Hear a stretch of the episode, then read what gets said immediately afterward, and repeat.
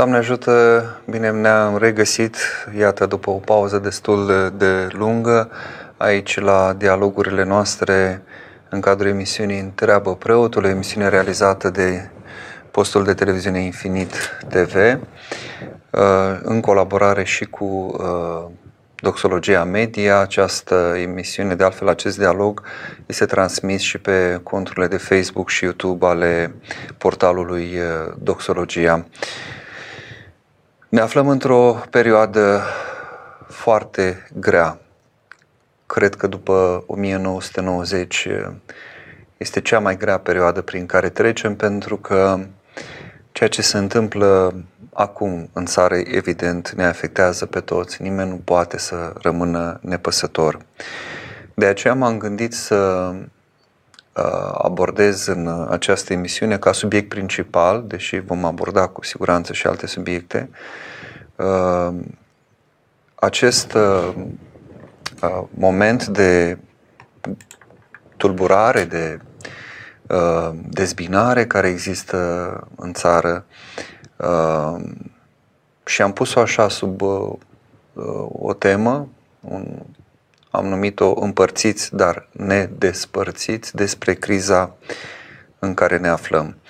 Um, înainte de a intra propriu-zis în, în acest subiect, de a, de a discuta pe marginea lui, vă aduc aminte că puteți să intrați uh, în direct prin, uh, prin telefon. Există un, uh, o linie telefonică uh, cu tarif normal, uh, 332 este numărul. Dacă sunați din afara țării, cum se întâmplă de obicei, puneți și prefixul. Uh, mai puteți să lăsați întrebările voastre sau mesajele voastre pe transmisia live uh, sau mi le puteți trimite în, uh, în privat pe contul meu de Messenger sau pe adresa de e-mail constantin.sturzu.arondmmb.ro Uh,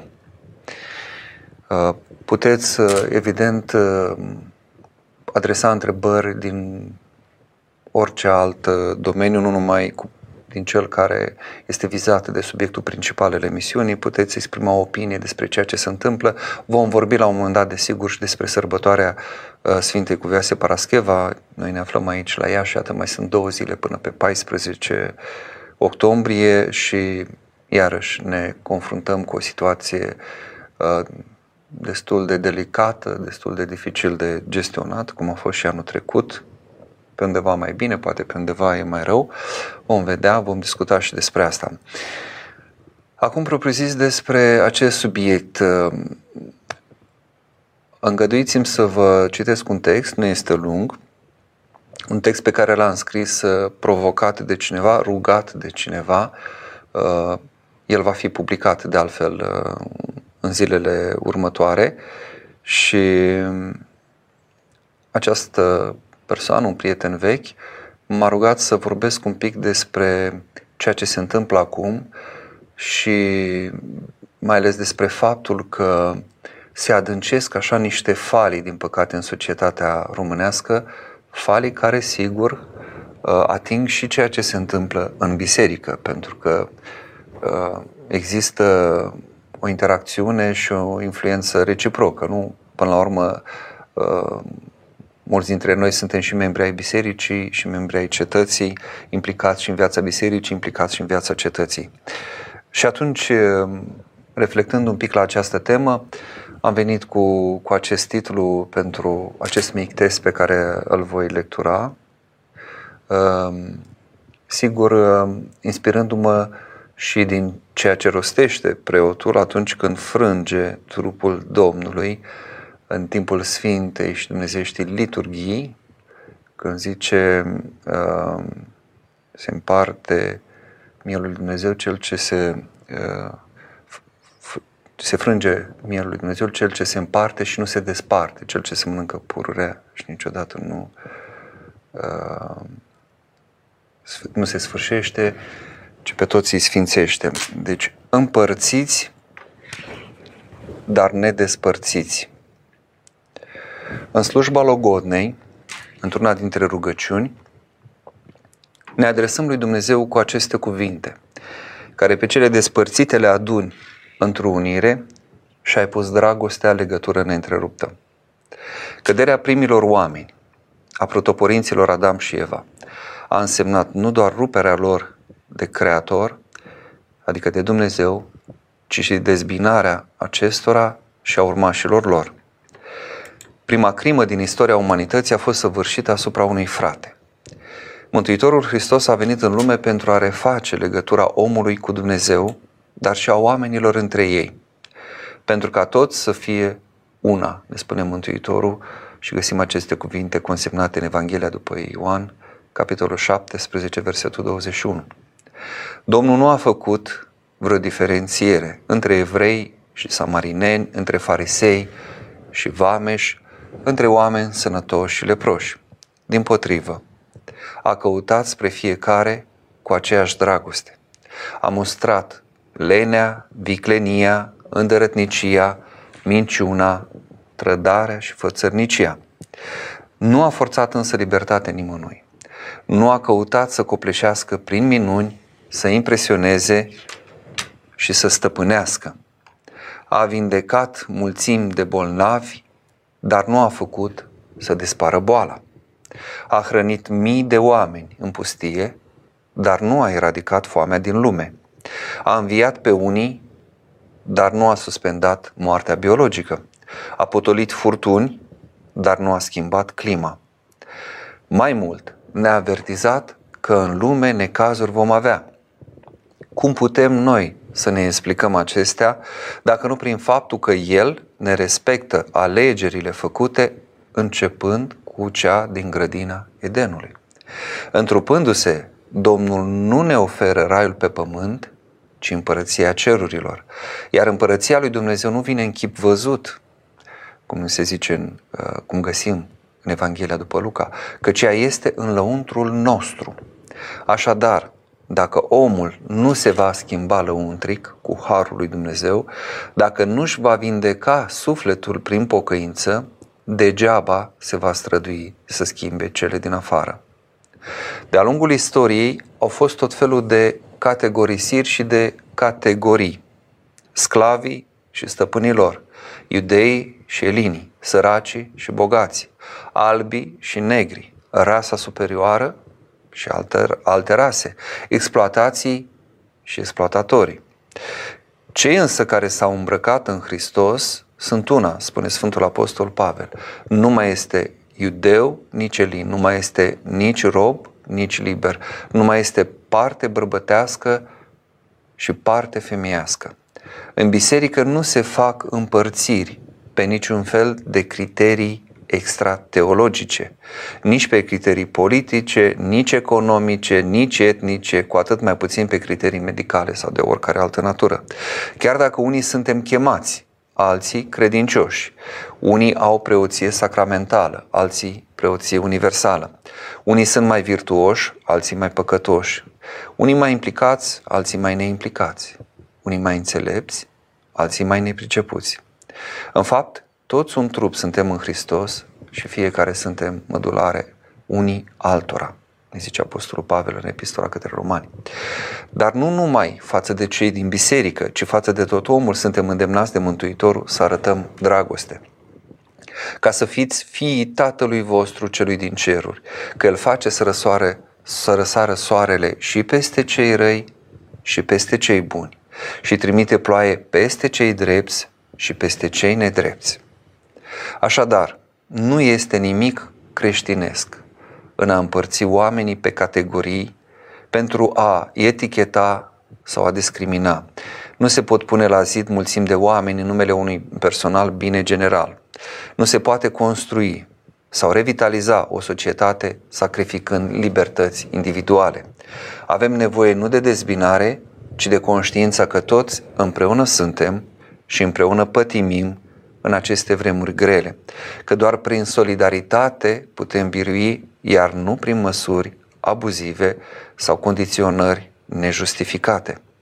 Putem fi împărțiți de forțe lumești sau de isterii apocaliptice, dar să rămânem nedespărțiți în Dumnezeu.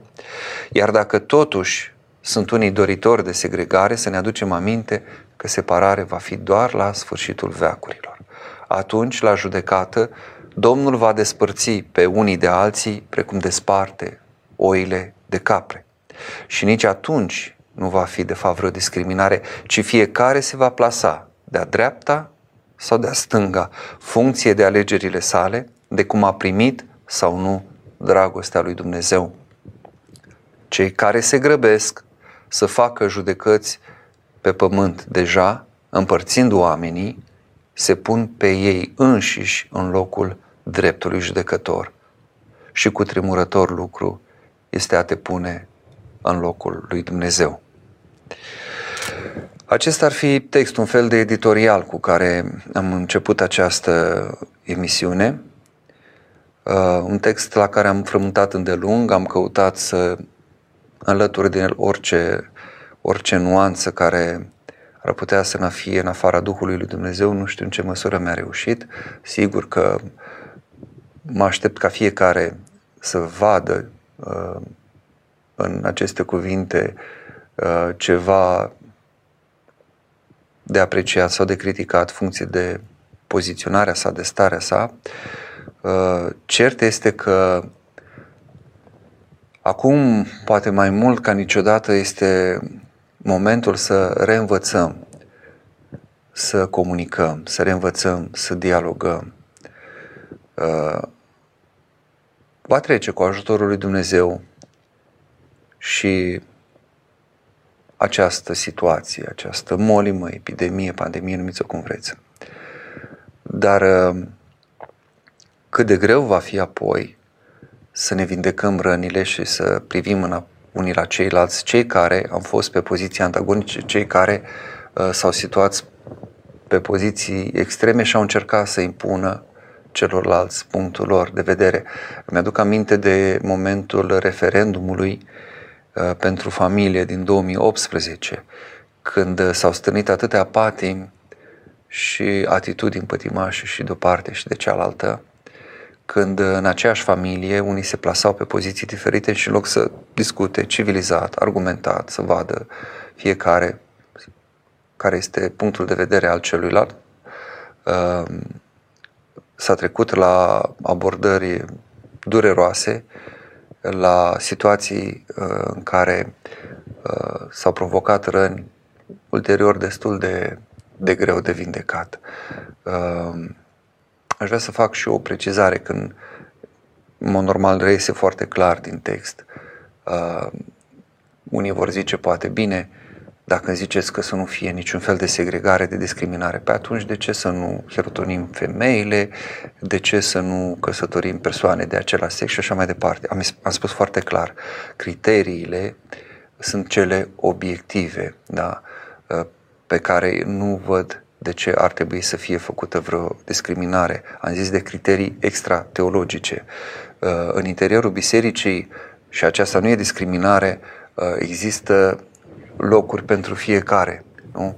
Femeia și are locul ei, are lucrarea ei și e minunată și iată Maica Domnului este expresia cea mai înaltă a rostului, a lucrării, a locului femeii în biserică. Bărbatul are și el lucrarea lui. Deci nu înseamnă că amestecăm lucrurile uh, aici legat de opțiunile fiecăruia în viața intimă, de uh, tot felul de Uh, atitudini de genul uh, celor care invocă o, această ideologie a identității de gen care, ca să-și uh, justifice nu știu ce opțiuni și să încerce să impună fanteziile lui și felul în care se vede și celorlalți să devină lege, faptul că există nu știu câte 50, 100 de genuri, cât mai există acum și mai multe, iarăși e o, e o chestiune care nu are nicio legătură cu discriminarea.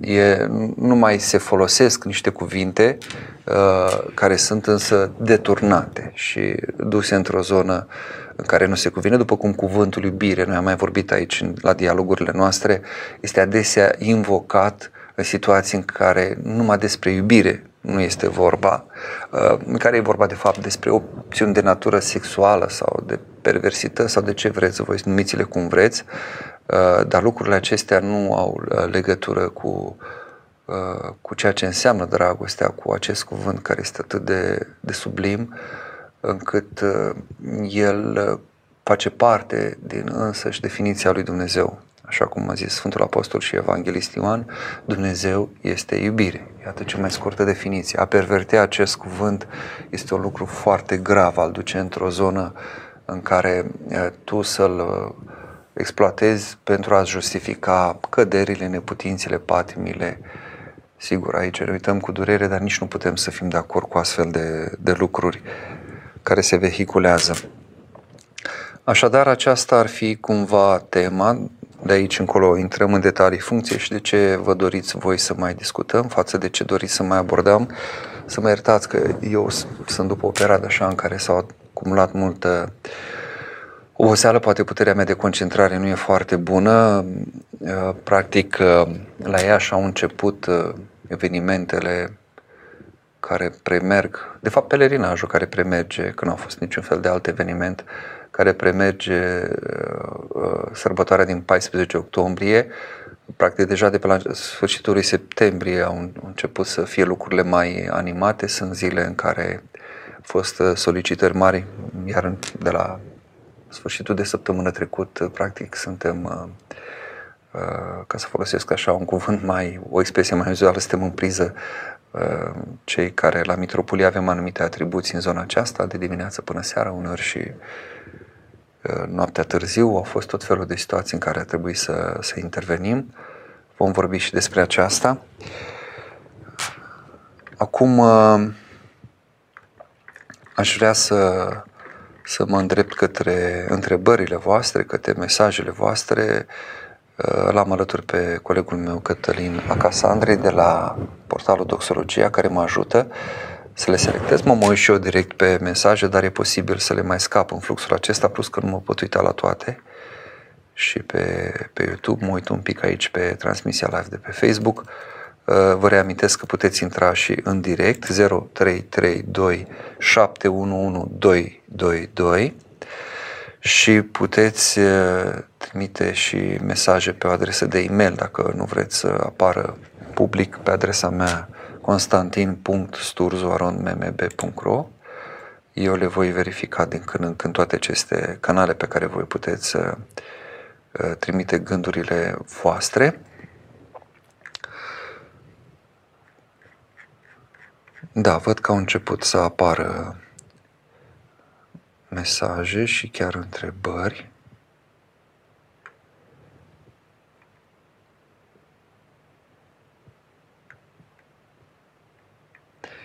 Iată, ia să vedem ce a selectat Cătălin.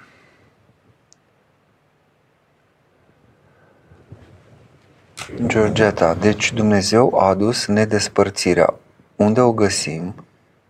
Dacă inclusiv în biserică oamenii iertare, cer lucruri individuale și pleacă mulțumiți în așteptarea acestora. Uh, da, uh, e și aceasta o situație dureroasă, aceea în care oamenii vin la biserică uh, ca să-și rezolve problemele personale.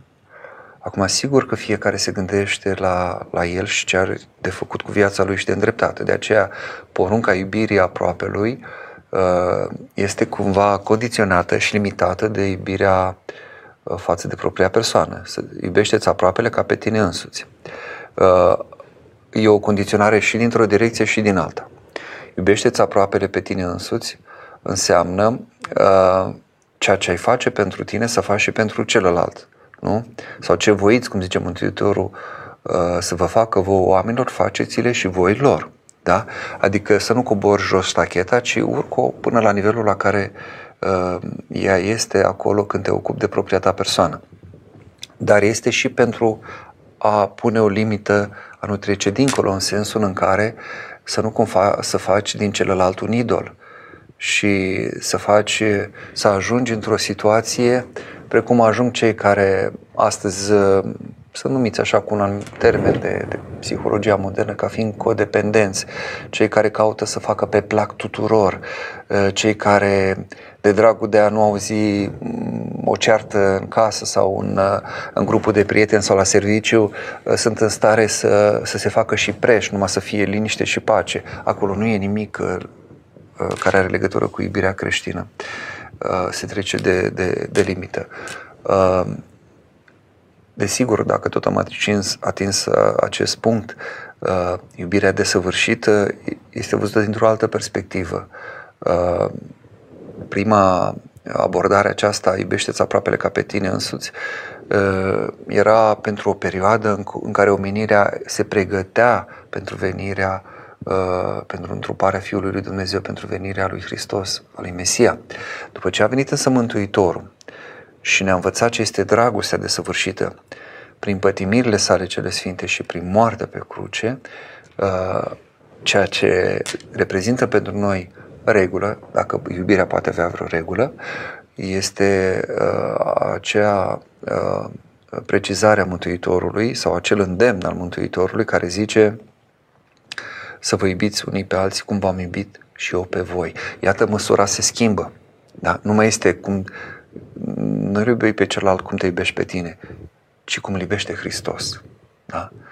Sau cum, sau cum Hristos te iubește pe tine. Și atunci uh, aici se deschide calea către jertfă. Da, eu pot să-mi dau și viața pentru aproapele meu, dar mi-o dau asumat. Deci nu mi-o dau din atitudine codependentă, cum vorbeam înainte, sau pentru că mi-e frică de nu știu ce, uh, sau uh, de nu știu ce alte motive, ci pentru că eu îmi asum această jertfă de dragul lui Dumnezeu în numele lui Hristos, lăsându-mă pe mine ca să pun pe celălalt, să protejez pe celălalt, să pun viața pentru, pentru celălalt. Așadar, în biserică, spuneți aici, doamna sau domnișoara Georgeta, de, unde găsim nedespărțirea dacă oamenii în biserică cer lucruri individuale și pleacă mulțumiți. Pe o găsim în inima noastră, da? acolo unde căutăm noi unirea cu Dumnezeu. Câtă vreme noi vom fi uniți sau nedespărțiți de Dumnezeu, vom avea acea conștiință acelei nedespărțiri și față de uh, semenii noștri. Dacă nu am această uh, unire cu Dumnezeu, nu o pot avea cu ceilalți. Dacă nu am conștiința aceasta și uh, trăirea aceasta lăuntrică uh, uh, care se face printr-o lucrare, se obține, se dobândește prin mult uh, Uh, râvnă prin silire adesea, prin împlinirea poruncilor, prin chemarea Harului lui Dumnezeu, atunci nu pot să am nici conștiința aceasta că sunt nedespărțit de aproapele meu. Uh, dacă nu sunt sensibil la prezența lui Dumnezeu în inima mea, nu voi fi sensibil nici la suferința celuilalt. Sigur veți zice, dar sunt atâția oameni, părinte, care nu l-au pe Dumnezeu, care uh, sunt chiar atei, uh, declarați, și care sunt foarte sensibili și empatizează și atenți la suferința celuilalt. Foarte adevărat. Uh, pot fi astfel de situații, uh, fie pentru că uh, în, noi avem cumva aceste mecanisme și înscris în noi acest mod de abordare. În mod normal omul este receptiv, este deschis către celălalt. Noi nu suntem ca niște animale care uh, umblă în haită cu cei apropiați și sfâșie pe cei care sunt străini, ci suntem, avem o altă structură uh, sau pentru că pur și simplu uneori uh, Dumnezeu lucrează într-un chip neștiut, nevăzut în viața. Sunt cazuri în care unii au făcut o, o jertfă sau au, uh, au avut o, o dragoste față de aproapele lor fără a avea neapărat conștiința aceasta, dar totuși ceva acolo era în adâncul lor, era undeva o onestitate, era undeva o deschidere, într-un fel sau altul Dumnezeu era prezent în viața lor, chiar dacă poate ei la nivel uh, rațional nu primeau pe Dumnezeu și din potrivă poate că spuneau că nu cred în El, că nu există. Este criză sau suntem departe de Dumnezeu prin viața noastră? Întreabă Cristian. Uh, până la urmă, ce este criza? Am mai vorbit și eu și n-am vorbit de la mine, au spus-o mulți alții în, înaintea mea. Uh, când zicem criză, ne gândim și etimologic ce înseamnă acest cuvânt, ne gândim la grecescul crisis, care înseamnă și judecată, undeva în sensul unei uh, evaluări. Și cu alte cuvinte, criza este, dacă vreți, un moment limită. Este momentul în care uh, noi interacționăm într-un mod uh, uh, foarte contundent, ca să zic așa, cu, cu cel sau cu cei de lângă noi sau cei din, din, din societatea în care trăim sau ne atingem propriile limite. Nu poate fi o criză sufletească, poate fi o criză existențială.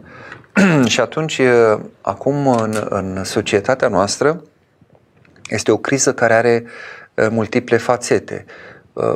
Economică, politică, medicală mai ales, da, sunt, uităm că spitalele sunt pline de oameni bolnavi, din păcate, dar până la urmă este de fapt o aceeași criză care le generează pe toate celelalte.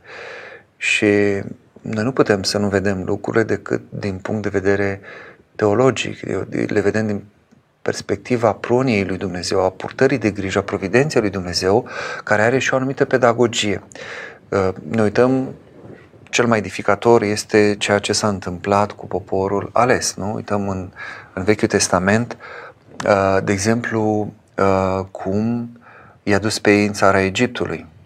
Cum acolo s-au mulțit peste măsură, dar au, au stat câteva sute de ani uh, până când uh, s-a născut un om ca Moise, care se scoată din această uh, robie în care ajuseseră după ce la început erau apreciați, pentru că era Iosif mâna dreapta faraonului. Cum după aceea, tot în chip pedagogic, au mers 40 de ani prin pustie, pentru că era nevoie uh, Uh, să piară din generațiile obișnuite cu sclavia pentru o căldare de carne plină, era în stare să-și vândă libertatea ca să se nască uh, generații uh, care să aibă o conștiință a libertății și să vadă altfel lucrurile. Și tot așa s-au întâmplat multe situații, apoi iarăși au fost luați în robie Uh, în timpul lui Nabucodonosor, uh, Dumnezeu a avut această pedagogie cu poporul pe care l-a ales pentru uh, ca din mijlocul lui să se nască sau în mijlocul lui să se nască Mesia, să se întrupeze din Fecioara Maria, fică acestui neam, acestui popor, să se întrupeze Hristos. Tot așa are și cu noi o pedagogie. Și dacă ne îngăduie să intrăm într-o astfel de situație, cu siguranță este pentru că undeva noi nu ne-am, uh, uh, ne-am depărtat de el sau nu cultivăm așa cum se cuvine uh, această relație cu Dumnezeu. Cum zice în rugăciunea aceea, într-una dintre rugăciunile din Moriselnic, noi toți ne-am depărtat și cler și popor este o rugăciune de invocare a milostivirii lui Dumnezeu. Toți netrebnici ne-am făcut. Toți. Nu, nu zice acolo, apropo de discriminare și de segregare, nu zice că unii sunt mai buni, unii sunt mai răi, nu. Toți ne-am făcut împreună netrebnici. Încât, uh, da, este, este criză pentru că suntem departe de Dumnezeu cristian, că aceasta e întrebarea. Și în momentul în care ne vom apropia din nou de Dumnezeu, fiecare în parte, și la nivel de, de comunitate, de biserică, cu siguranță lucrurile se vor schimba. Poporul evreu, spuneam, a avut nevoie de un singur om să se nască la un moment dat, un Moise, ca să se pună în mișcare toată uh, această uh, uh, acțiune de eliberare a lui din, din robie.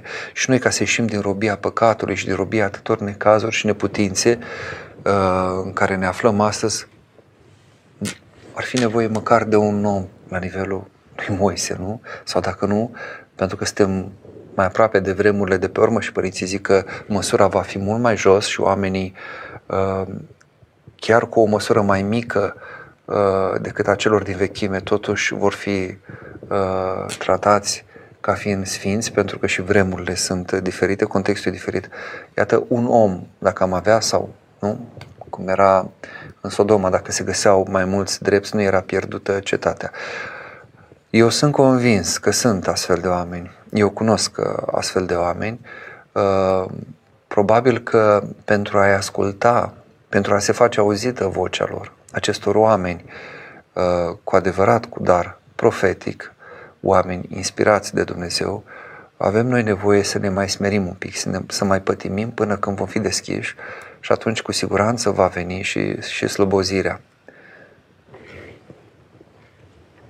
Văd că încep să se aglomereze întrebările și aș vrea să, să fie timp pentru toate. și am să mă duc un pic, am văzut la început niște întrebări. Te rog, Cătălin, erau niște întrebări. Uh, uh, văd că sunt selectate acum mai, mai în primul rând pe, pe temă, dar am văzut unele care, pe care nu le mai văd în flux și n-aș vrea să rămână cineva, pe cât pot și eu să, să, dau, să ofer un, un răspuns. Voi continua acum uh, aducându-vă aminte și de faptul că puteți intra telefonic 0332711222 și că puteți trimite și în privat pe o adresă de e-mail constantin.sturzu.arodmmb.ro aceste întrebări. Ela, nu știu cum să fac să îmi iau crucea și să mă lepă de mine însă. Înțeleg teoretic ce este de făcut, dar de aici la a face pașii concreți nu pot trece. Ce cuvinte să-mi spun zi de zi în situațiile prin care trec, ca să mă ajute să mă lepe de mine însă.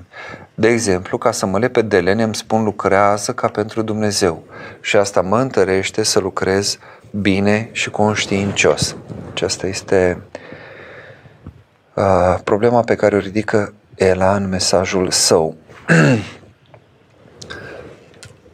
Exact cum, cum, cum ai spus aici, uh, o astfel de lucrare, ca de altfel cam toate lucrările duhovnicești, uh, se fac cu pași mărunți. Maica Siloana, Dumnezeu să o odihnească în pace, cu drepții, uh, avea la un moment dat chiar o conferință, se chema Teologia lucrului mărunt. Și ea atrăgea atenția că e bine să ne concentrăm pe lucrurile mici, pe pașii mici pe care îi putem face, decât să ne propunem măsură mare și să picăm, să clacăm. Uh, noi suntem ispitiți adesea și uneori ne luăm avânt uh, cu un program duhovnicesc, cu o pravilă mai serioasă, uh, cu metanii, cu post, cu, mă rog, toate câte le putem noi face și împlini și ne ține râvna aceea până la un timp și apoi am căzut. De aceea mai uh, înțeleaptă cumva este atitudinea celui care ia pas cu pas. Hai să, acum cât mă pot ruga? Atât. Mâine să mai adaug un Doamne Iisuse, poi mâine mai adaug un uh, 5 minute ceva sau ușor, ușor, hai să împlinesc uh, câte, câte ceva. Și în felul acesta, uh, sigur, uh, voi putea să, să cresc și uh, mai ales prin a muta atenția, că lepădarea de, de mine înseamnă să mut atenția pe celălalt să mut atenția pe celălalt în diverse situații, nu, nu doar când celuilalt este greu, ci și când uh, celălalt este bucuros. Eu am văzut adesea această înțelegere greșită că trebuie să, să fiu atent la celălalt, să sprijin doar în necaz. Dar uit să mă bucur cu el, nu? Uh, bucurați-vă cu cei ce se bucură și întristați-vă cu cei ce se întristează. Adică să empatizez, să, să, să mut atenția de la mine la celălalt Uh, și într-o situație și în alta, pentru că și asta ajută la lepădarea de sine. Noi credem că lepădarea de sine înseamnă doar ceva chinuitor. Nu, poate să fie și este și aspectul acesta, este și cealaltă față uh, a monedei care ține de bucuria. Da? Uh, de aceea reversul, invidia, este un lucru foarte dăunător. Este un, este un lucru cumplit. Gândiți-vă, prima crimă, am vorbit la începutul emisiunii despre asta, am pomenit, făcută de un frate, practic, asupra uh, nu cuiva din acela sânge, uh, s-a făcut din invidie. Uh, Cain l-a ucis pe Abel pentru că a fost invidios că Dumnezeu a căutat spre darurile acestuia și nu s-a uitat la jertfa lui. În loc să se întrebe de ce nu s-a uitat Dumnezeu la jertfa mea. Oare nu pentru că eu, în loc să aduc precum Abel din cele bune ale mele, Abel a adus uh, cele, bune din, cele mai bune din turmă, le-a adus jertfă de tot, ardere de tot, uh, iar el, Cain, a adus uh, din cele care, de care se putea dispensa. În loc să-și pună problema aceasta, Cain, iată, s-a pornit asupra fratelui său cu invide și a găsit soluția ca fiind eliminarea lui, ca să rămână doar el. Ca și cum Dumnezeu de acum, după aceea, îl aprecia, aprecia doar pe el, dacă nu mai exista un altul uh, asupra căruia să-și îndrepte atenția.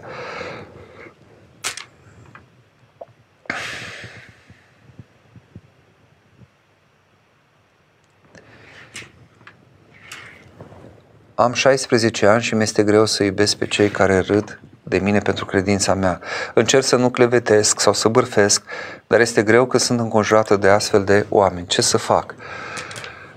Am toată admirația și știu cât de greu este pentru acești adolescenți, mai ales aici, o problemă mai mare, care își asumă credința în Dumnezeu și care fac obiectul uh, ironiilor, jignirilor, poate uneori chiar bajocurii, din păcate, uh, din partea colegilor.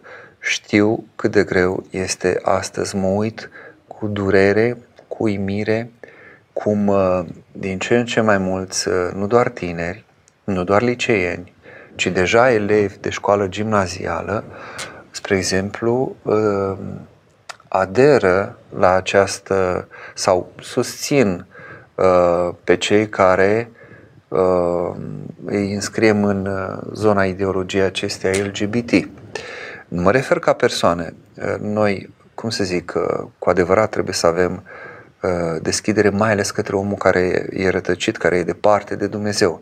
Eu vorbesc aici de faptul că este o ideologie în spatele acestora și cei mai mulți, de fapt, ei sunt manipulați, sunt folosiți pentru a se impune în societate anumite lucruri care, de fapt, să lovească în familie, să lovească în identitatea omului.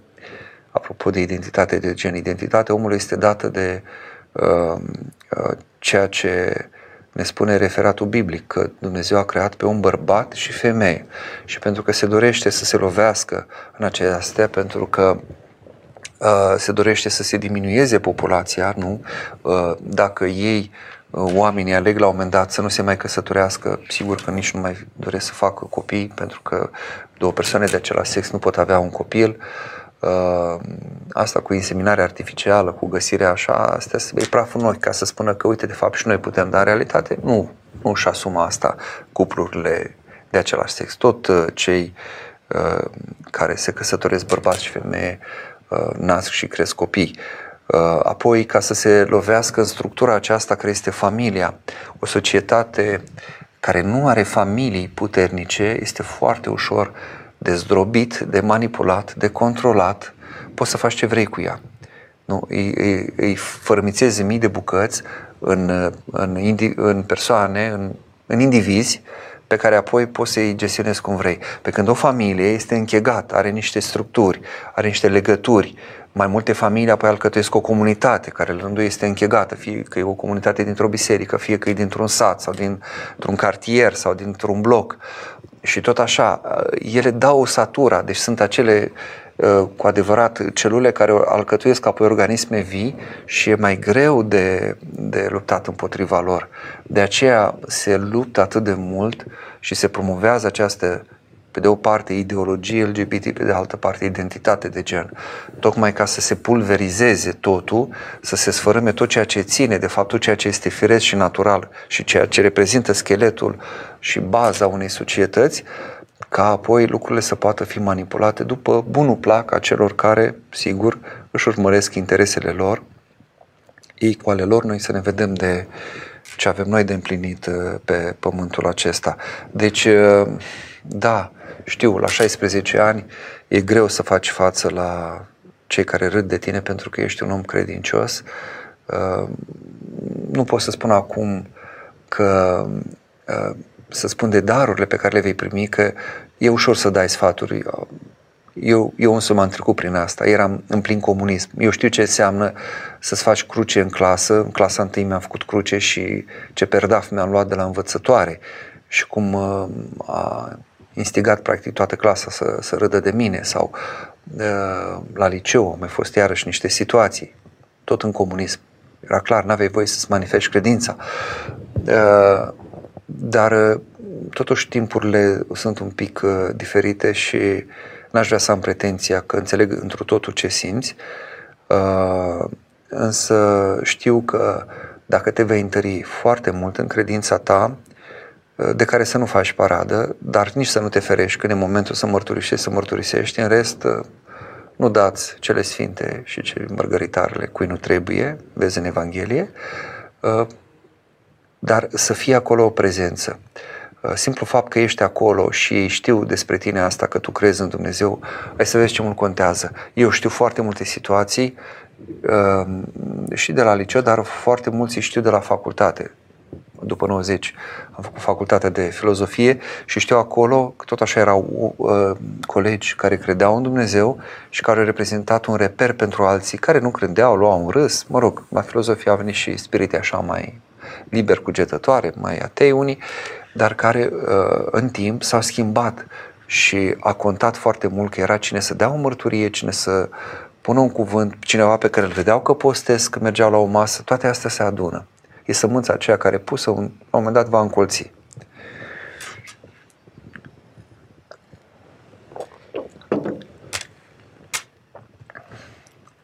Să verificăm ceva pe mail. Iată, a venit un mail. Căderea în păcat. Doamne Părinte, nu de mult timp am săvârșit păcatul desfrânării cu voie și din dorința cunoașterii. Vreau să știu dacă mai există mântuire pentru mine și cum trebuie să procedez ca să nu cad iar în acest păcat, cum trebuie să mă căiesc. Dumnezeu mai binecuvintează o astfel de persoană cu taina Sfintei Cununii. Întotdeauna este loc de întoarcere. Atâta vreme cât încă mai avem suflare în nările noastre, cum se zice, cât mai trăim pe acest pământ, înseamnă că ne putem întoarce la Dumnezeu și Dumnezeu spune clar pe cine se întoarce la mine, nu-l voi scoate afară.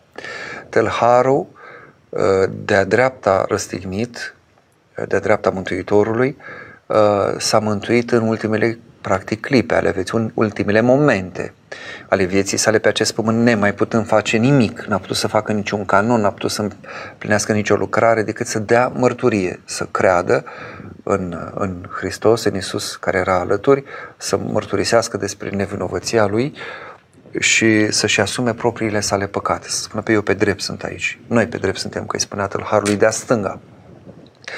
Avem cazuri în istoria bisericii în care unii nu numai că au fost primiți înapoi în biserică, nu numai că au fost cununați, iată, după ce au trecut, trăit în păcate grele, dar sunt și dintre cei care au făcut lucruri uh, inimaginabile, au lucrat cu demoni, de exemplu Ciprian Vrăjitorul, da? deci a ajuns, era un, cel mai mare vrăjitor, poate la vremea sa, lucra cu puterile diavolești direct și care după ce s-a convertit, nu numai că, mă rog, a fost botezat, dar a fost și episcop în Biserica lui Hristos. Deci uh, se poate orice, oricând, înaintea lui Dumnezeu numai să vrem, numai să avem credință, numai să avem pocăință, numai să cerem, să insistăm, să, să ne ajute Dumnezeu să ieșim din asta.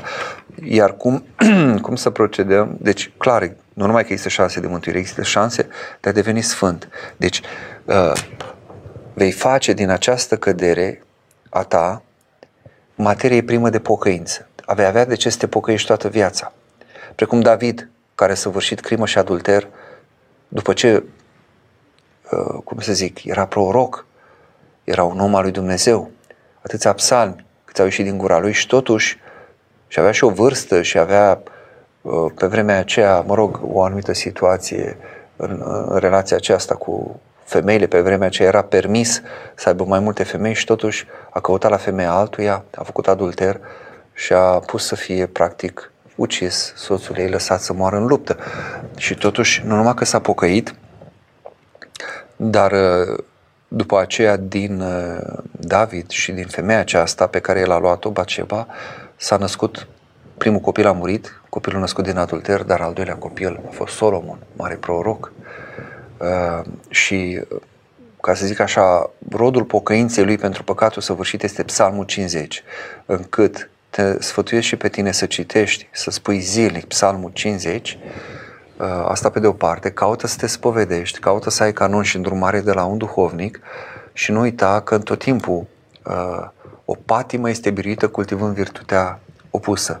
Când e vorba de desfrânare, cultivă curăția, cultivă înfrânarea, uh, caută să ferești privirea cât mai mult, caută să nu te uiți la nu știu ce lucruri, nu intra pe canale care știi că te duc apoi pe internet la niște imagini care apoi stârnesc tot felul de gânduri și caz în, uh, patim, autosatisfacere sau în alte lucruri. Încep să-mi pierd vocea, mă iertați-mi.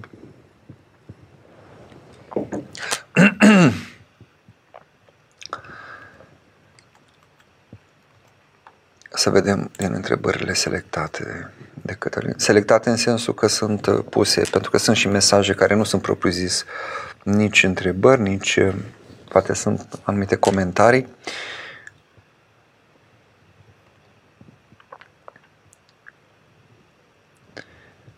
Dan, cum au cum autoritățile să interzică ca oamenii să se împărtășească, cum a fost acum un an, în martie?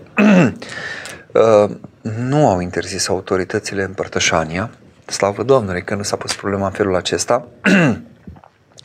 s-a pus într-adevăr o anumită presiune, lucrurile erau evaluate la acel moment uh, doar din punct de vedere uh, epidemiologic, peste tot, nu? Ce pusem să vedem doar virus și doar posibilitate de infectare.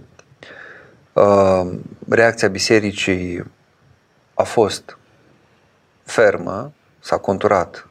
După fireștile ezitări și noi ne confruntam cu, cu, cu ceva nou, dar aici nu s-a cedat nicio secundă în privința Sfintei Împărtășanii uh, și am continuat să împărtășim așa cum știm și drept dovadă, drept dovadă, de atunci, deci de anul trecut, e mai bine de un an, da?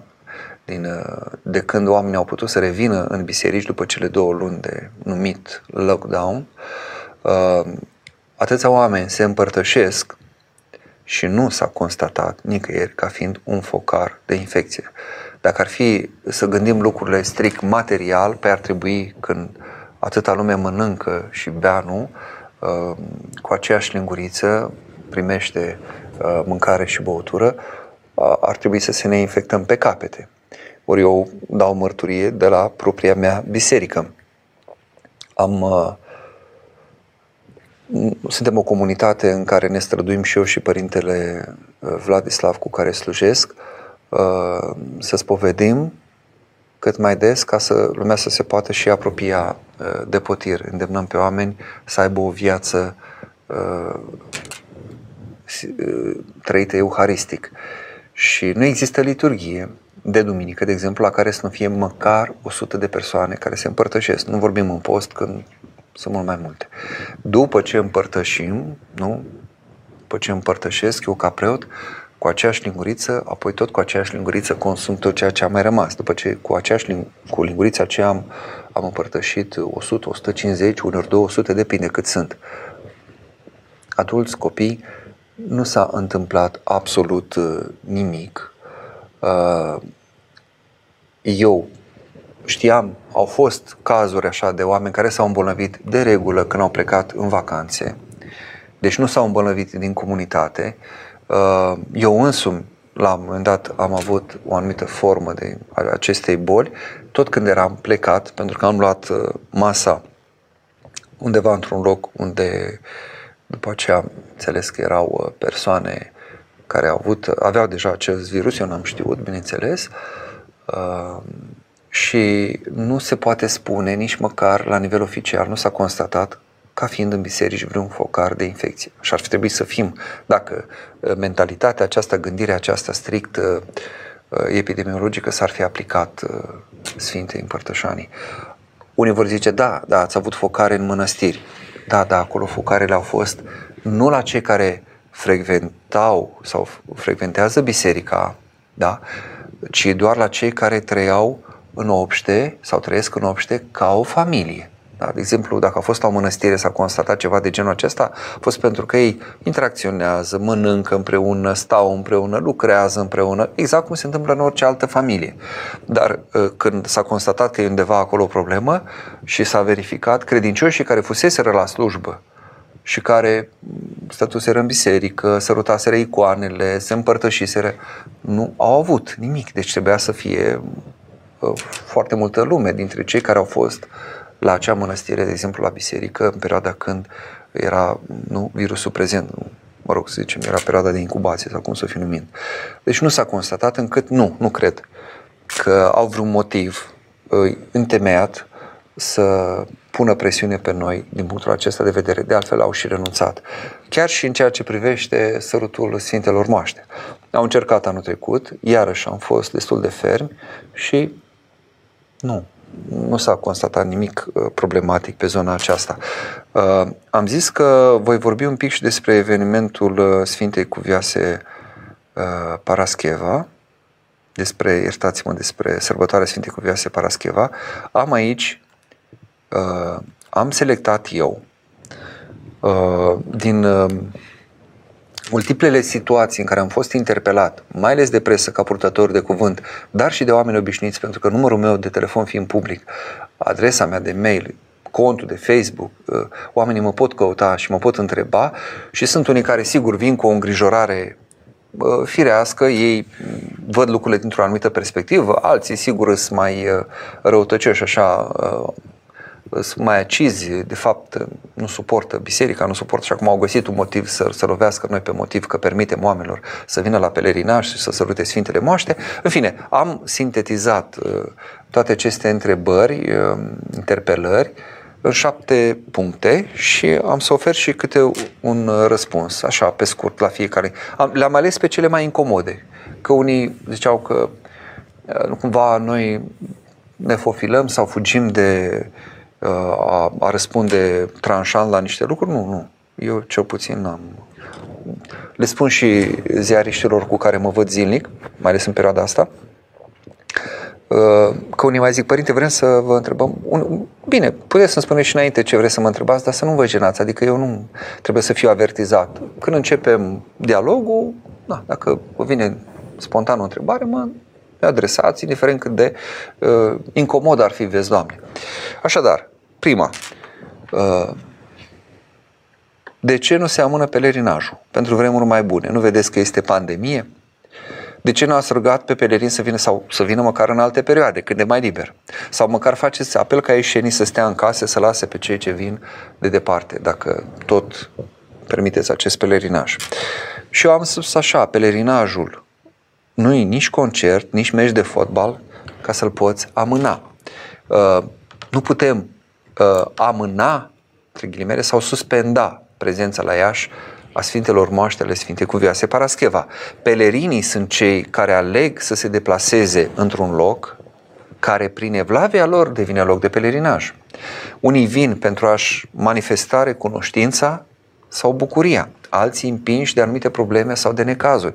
Noi nu putem să ne pronunțăm asupra nevoilor pelerinilor, ci doar căutăm să fim cât mai bine pregătiți pentru a întâmpina atunci când ei decid să vină.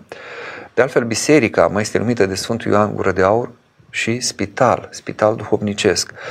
Când ai o durere, uneori mai poți amâna să consulți un medic, dar alte ori însă mergi în regim de urgență, nu? încât pacientul decide. Și așa aici, dacă pelerinii decid să vină, noi nu oprim. Noi doar ne organizăm să-i primim așa cum se cuvine și ne luăm uh, o marjă să putem prelua un flux cât mai mare de oameni, dacă vor veni, uh, pe un rând foarte bine organizat, să fie de o singură persoană, un rând care șerpuiește foarte mult, poate prelua o mie și mai mult de, de pelerini, în condiții uh, de siguranță, la distanță, unii de alții și așa mai departe. A doua interpelare. Este o situație foarte grea acum în țară, cu bolnavi care nu au loc în spital și medici epuizați cu probleme economice și cu o instabilitate care ne îngrijorează. Nu e momentul acum pentru sărbători religioase. Acestora le spun așa, sărbătorile religioase nu se pot muta din calendar. Ele și-au rostul lor. Aduc binecuvântare și întăresc legătura cu Dumnezeu. Și tocmai pentru că trăim aceste vremuri grele, așa este, e un lucru, e o realitate dură, în care se manifestă foarte multă îngrijorare sau frică, nu, e multă panică, în care boala și necazurile par să ne copleșească, e nevoie cu atât mai mult să cultivăm credința, nădejdea, calmul, atitudinea curajoasă și înțeleaptă. Când sunt atinse sau depășite în chip dureros limitele omenești, cum vorbeam la începutul emisiunii sau la un moment dat uh, despre criză, mai avem totuși o scăpare la Dumnezeu. Nu? Un om bolnav, ca să schimbăm un pic registru și să explicăm, are mai mari șanse să lupte cu boala dacă e încrezător decât dacă deznădăjduiește. Nu? ce mai bine? Să lăsăm pe oameni cuprinși de frică și de panică sau să-i încurajăm, să-i întărim un pic sufletește? Prin greutăți trecem mai ușor și mai repede dacă suntem mai optimiști, nu? cu un moral mai bun. Lucruri despre care vorbesc și medicina și psihologia, da? nu doar teologia. Deci nu e vorba de a fi inconștienți, de a nu înțelege o realitate, de a nu fi realiști. Dar una este să fii realist și încrezător și alta este să te lași copleșit de o realitate și să caz în deznădejde sau să te cuprindă panica, să ai atacuri de panică. A treia interpelare, rugăciunea este bine primită și dacă se face acasă sau în biserica de parohie. De ce mai trebuie să se meargă în pelerinaj? Pelerinajul nu este obligatoriu, nu în creștinism, nu? A, așa era în anumite, la anumite religii, nu și la vechi evrei, sau este și acum, spre exemplu la musulmani. Dar pelerinajul în creștinism este un prilej de întărire în credință și de cultivare a comuniunii. Este și, dacă vreți, un soi de materializare, un fel de uh, concretizare, de proiectare în timp și în spațiu a unei călătorii duhovnicești care se face către adâncul inimii.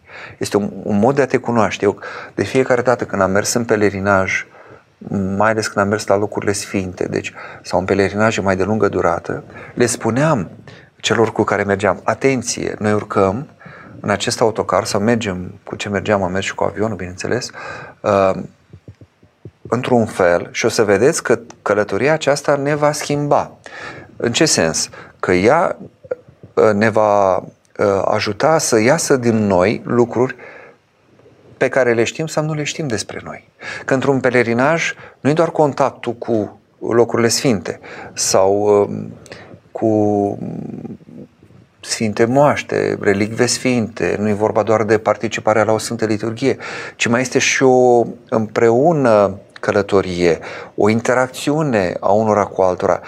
De fiecare dată ies la iveală, nemulțumiri, orgolii, supărări. De fapt, îs prilejuri de cunoaștere lăuntrică. De-aia spuneam de călătorie către inimă, către inima mea, să mă văd pe mine așa cum sunt, că din vistieria omului scoate uh, fiecare bune sau rele. Atunci se vedește ce e în inima mea, că sunt și lucruri bune, pe care le-am cultivat cu Harul Dumnezeu și lucruri rele prin alegerea mea. Da? Și iată, pelerinajul ne ajută, este, ne ajută să, să facem această călătorie.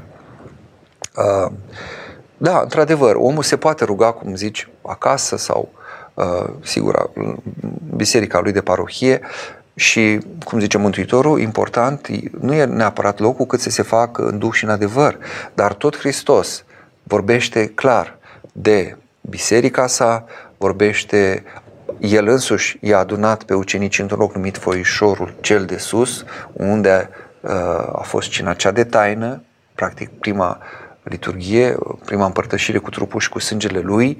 Uh, el a spus că unde sunt doi sau trei adunați în numele meu, acolo sunt și eu în mijlocul lor. Adică Mântuitorul nu vorbește doar în duh și în adevăr, ca și cum rămânem într-un abstract, așa fiecare pe unde poate ci se vorbește și de, de, de lucrări concrete, de locuri concrete și acel loc concret e o biserică, e un loc de pelerinaj, e o slujbă la care ne adunăm împreună sau e o lucrare pe care o avem de făcut în biserică împreună. 4. De ce permiteți să se sărute sau să atingă racla cu Sfintele Moaște? Nu există riscul de răspândire a virusului? Este o întrebare care anul trecut era mult mai virulent, acum a căzut pe locul 4. Uh, cumva unii au mai înțeles sau și convins de altfel realitatea obiectivă pe unii care sunt mai onești, i-a, i-a lămurit, i-a convins. Uh, sigur, uh, noi nu putem decât să spunem așa, că cele sfinte, adică trupul și sângele Domnului și în general toate cele sfinte, cum sunt sfintele moaște, care, de ce sunt sfinte moaște? Pentru că sunt îmbibate, impregnate de harul sfințeniei. De aceea, de aceea sunt moaște care nu putrezesc sau când putrezesc, oasele au o culoare frumoasă, care nu, nu, nu seamănă cu acea culoare pe care o are osul unui om decedat, în mod obișnuit sau poate în păcate grele. Uneori sunt uh, izvorătoare de mir sau au o mireasmă deosebită. Deci ele sunt impregnate de sfințenie.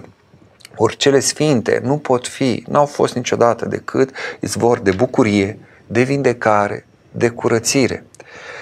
Niciodată nu s-a vorbit de, n-au fost sursă de boală sau de necaz. Deci și noi avem uh, mii de mărturii și nu de ieri de azi, ci de secole, da? secole de creștinism și mii de mărturii care vorbesc despre aceasta, care întăresc acest lucru. Pe de altă parte, un act de credință, noi nu putem să-l reducem la aspectele sale materiale.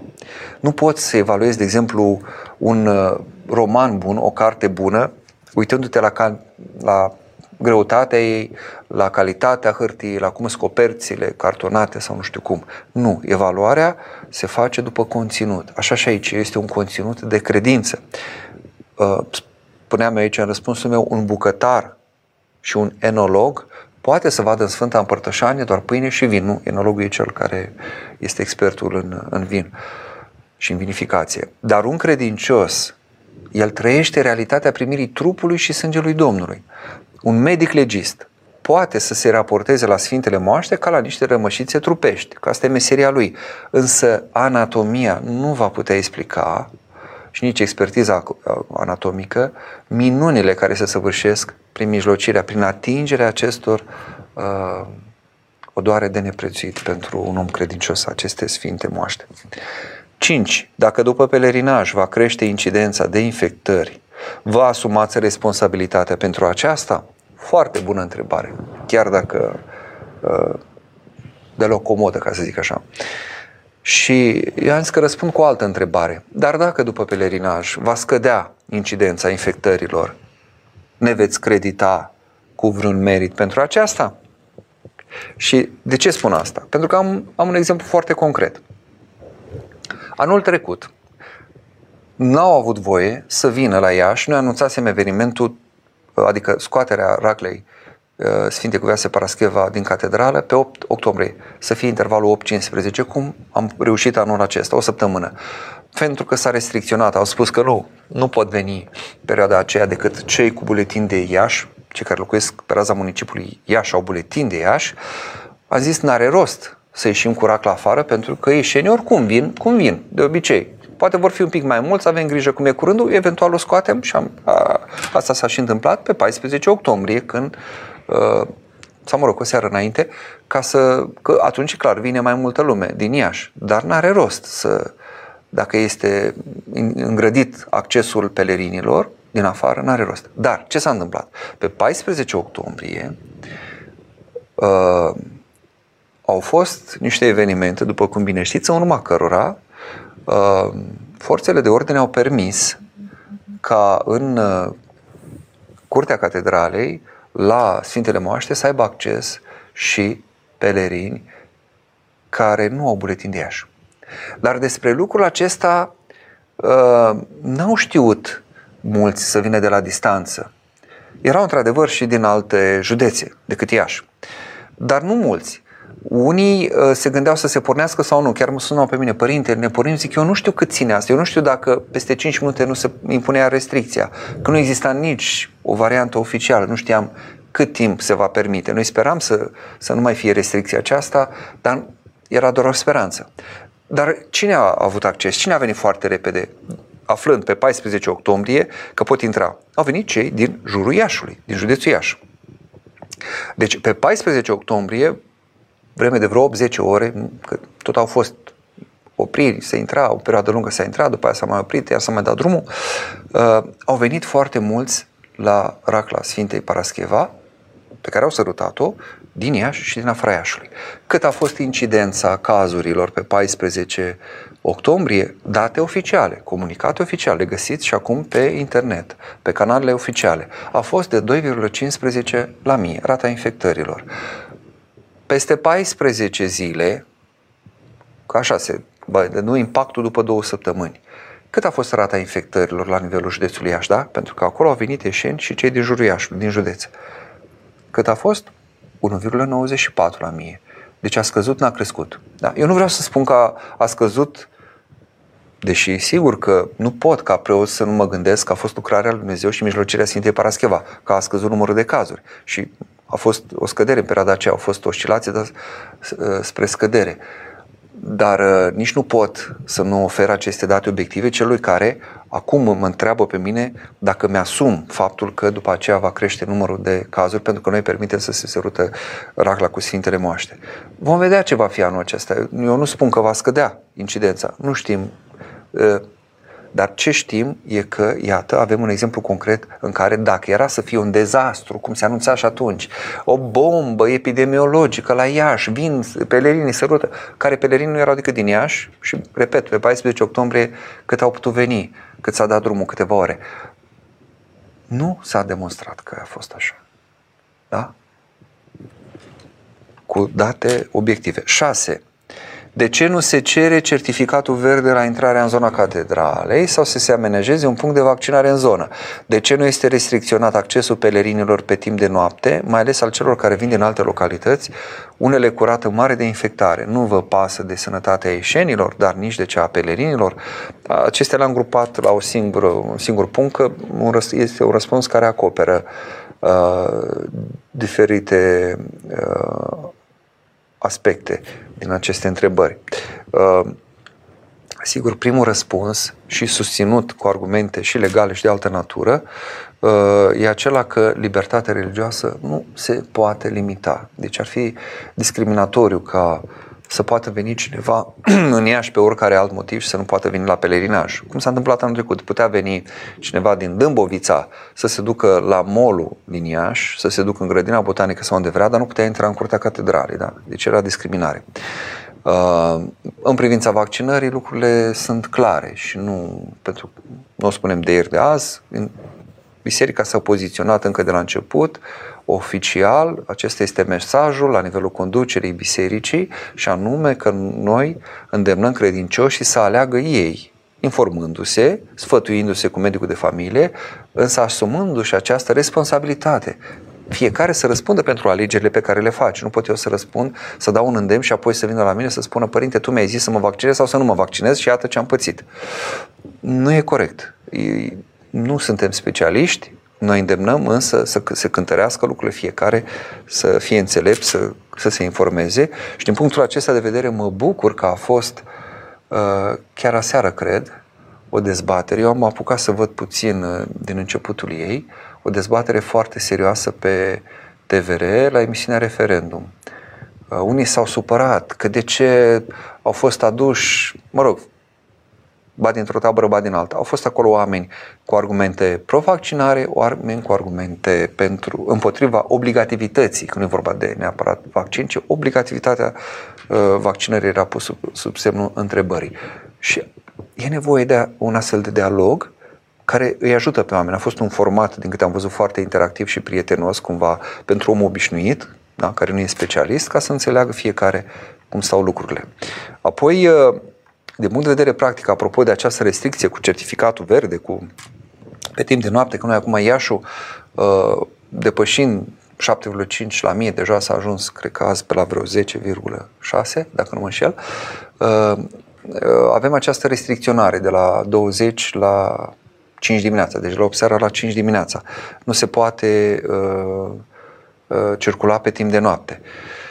Și a fost un astfel de moment uh, acum vreo trei nopți, cred, când uh, la distanță, deci în zona catedralei nu exista, noi am spus că nu suntem pentru această legitimare și fiecare, indiferent de unde vine și când vine, să fie lăsat să intre să se închine. Dar la undeva la distanță mai erau filtre, mă rog, patrule care verifică pe ieșenii, dacă au ieșit din casă, dacă au certificatul verde, pot circula nestingeriți, dacă nu trebuie să aibă un motiv foarte bine precizat și uh, au oprit pe unii să stea acolo și au ținut în frig până la 5 dimineața, când le puteau da drumul. Da? Uh, cui folosește asta? Nu era mai sănătos și mai logic. A venit omul, străzile spustii, da? la 12 noapte, la 1 noapte. A venit și el cum a putut ajunge, cu trenul, cu poate a întârziat, cu mașina, au fi având probleme. N-a putut să se încadreze, să vină înainte de 8. Sau așa circulă trenurile. Nu e mai sănătos să-l, uh, lăs, uh, să lăsăm să intre, să se închine și să se ducă în drumul lui, decât el să stea, să creeze grupuri pe străzi, apoi să se adauge la un rând dimineața, când deja vine mai multă lume, Uh, și apoi eventual poate până iese din ea și să mai aglomereze cine știe pe unde să se mai ducă. Care variantă este mai logică? Care este mai sănătoasă? Pentru că uh, legea este dată ca să protejeze sănătatea și să prevină răspândirea virusului. Păi haideți să gândim logic. Cum? Cum e mai bine? Să-i ții pe oameni până la 5 dimineața și să aglomereze ce se întâmplă apoi, uh, să, să creeze aglomerații ziua și bineînțeles, peste noapte nu mai zic, stau pe stradă, n-au cazare, mai răcește unul, te gândești la partea aceasta umanitară, nu? Le e frig, le e foame. Sau să-i lași să se închine și apoi să-și vadă de drumul lor, putându-se interpreta legea că ei sunt în tranzit, pentru că ei nu au venit să stea. Au venit, s-au închinat, sunt din alt oraș și se duc, fie înapoi, fie uh, în drumul lor, unde au ei de mers. Și ultima întrebare și apoi revin la întrebările voastre. ultima întrebare mai incomodă, cică. A șaptea, nu vă gândiți că și dacă un singur pelerin se infectează, îl aveți pe conștiință?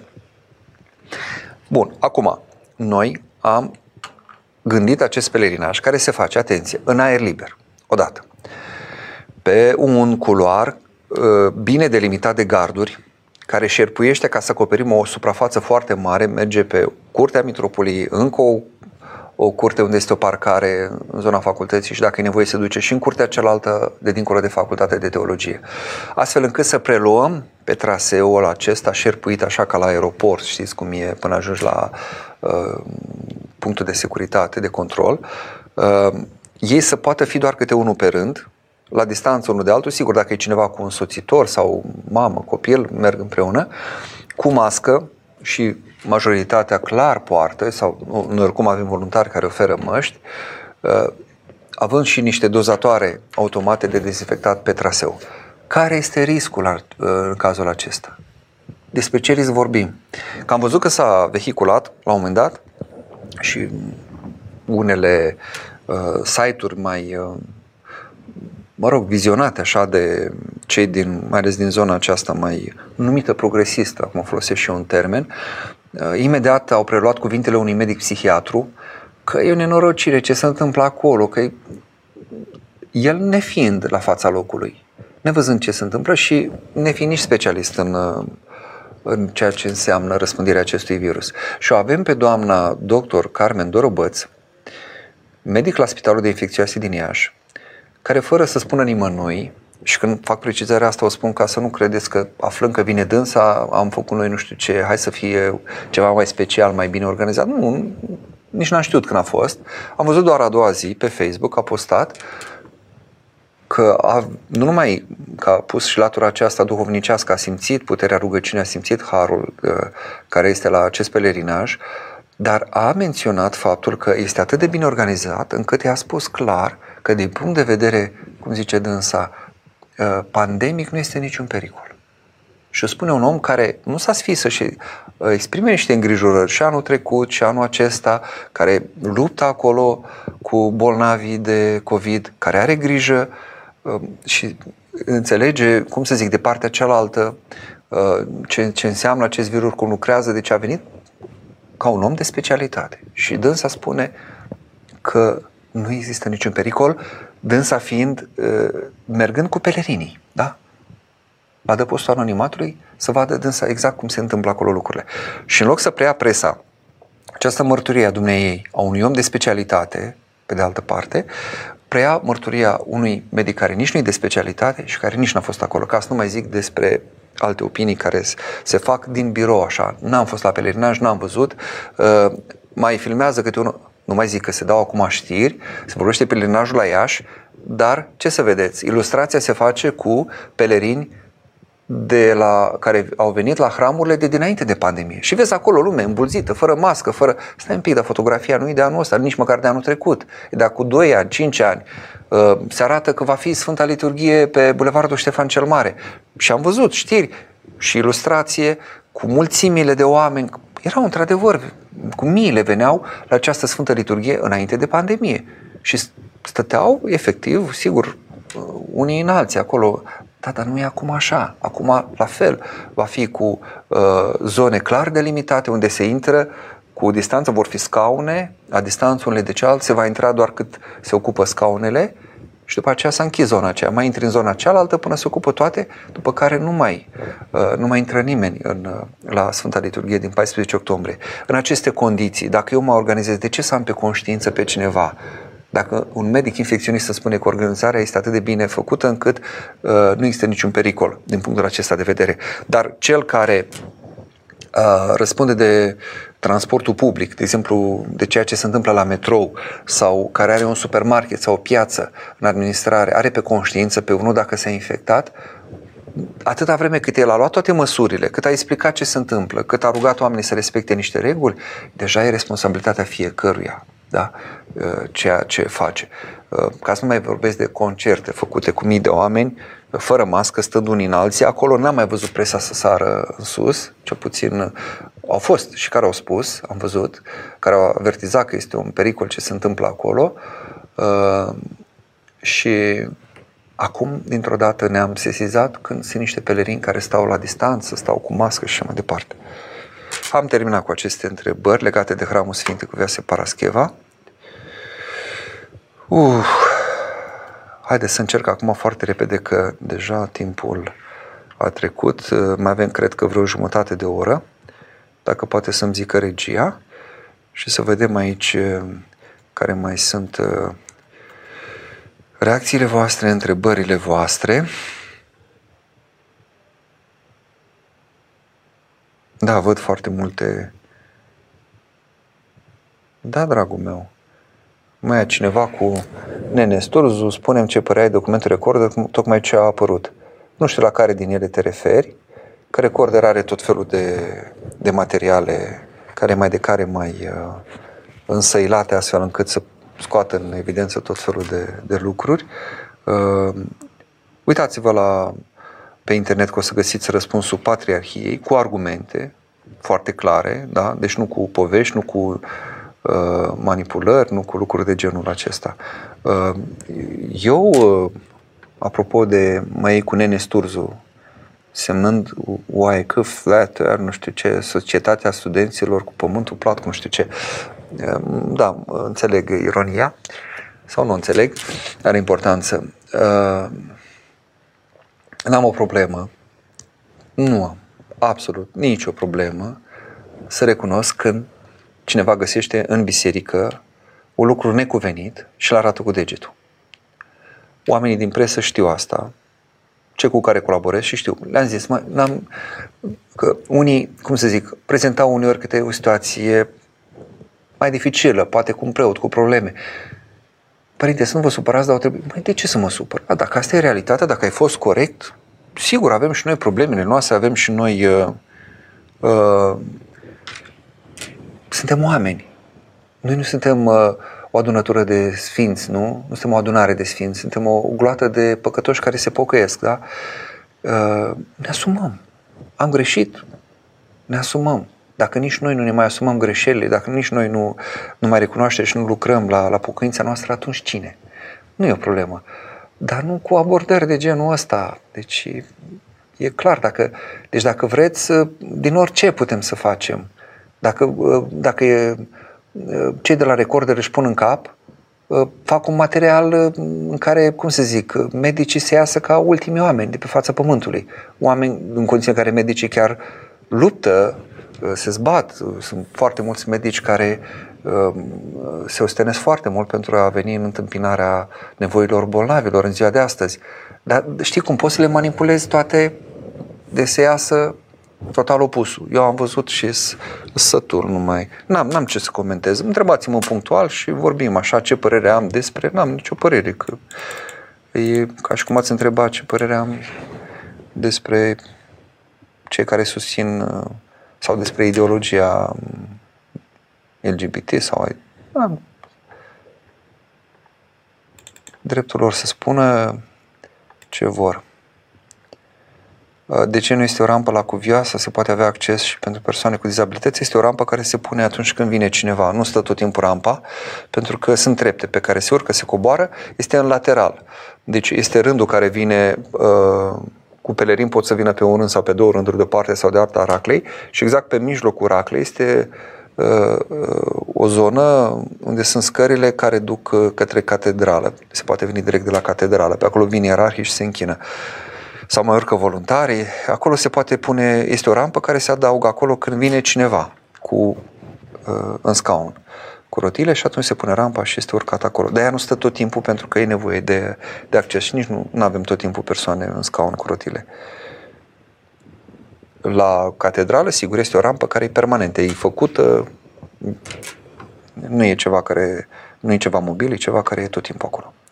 E zidită, așa că se spune. Um, Andrei, înțeleg de la Sfântul Vasile cel Mare că ajută foarte mult citirea la psaltire, dar ajută așa mult chiar și în condițiile în care nu înțeleg majoritatea conținutului din unii psalmi? Categoric, da.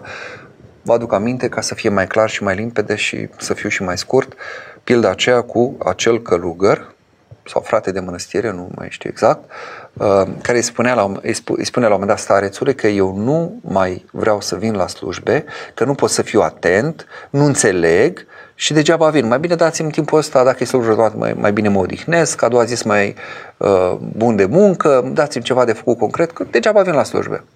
Și atunci starețul îi zice, știi ce, ia, ia, ia matale de aici, uh, targa asta cu care se cară gunoiul și umple-o cu apă și du-te și udă grădina cu ea. Uh, nu știu câți ați trăit la țară și știți, am rănit gunoi la viața mea și știu ce înseamnă să scoți gunoiul din grajdi, balega și să pui, uh, apoi să o car pe o targă.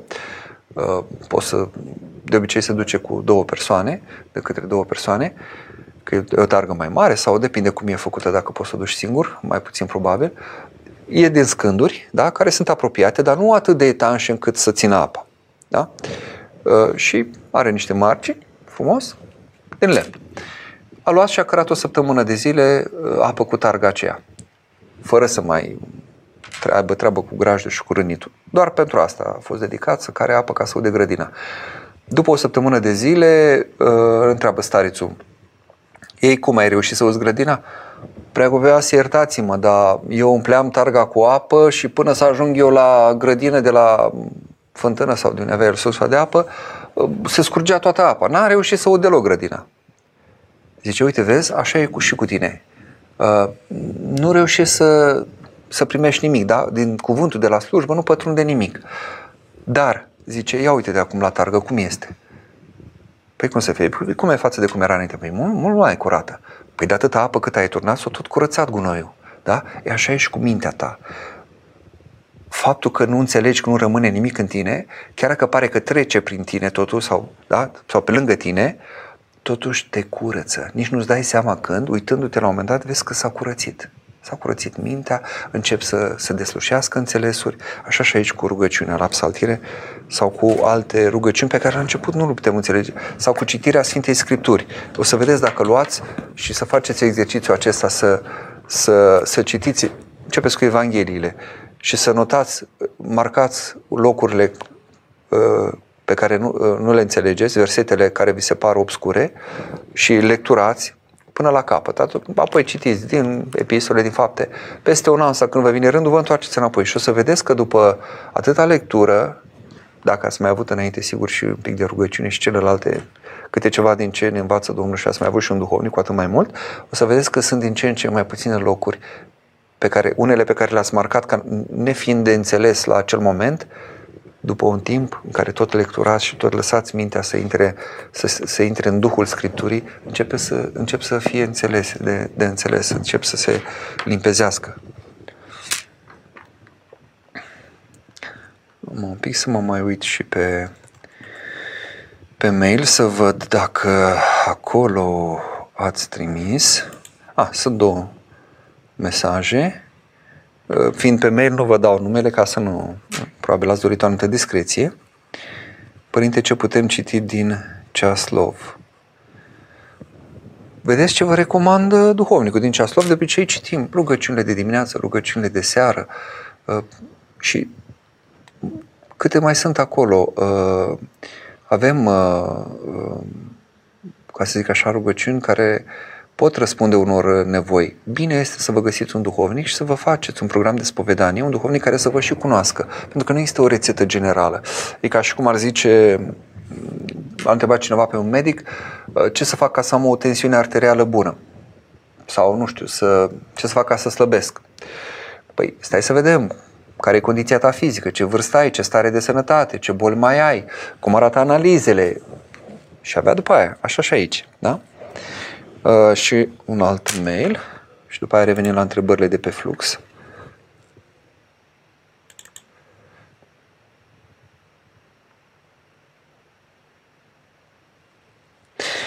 Uh,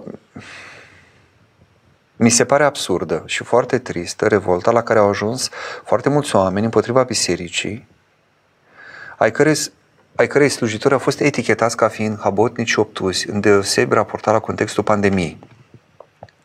În același timp, cred că biserica și slujitorii ei au propria responsabilitate în ceea ce privește respectarea măsurilor de protecție, care devine mai mare prin puterea de influență asupra credincioșilor.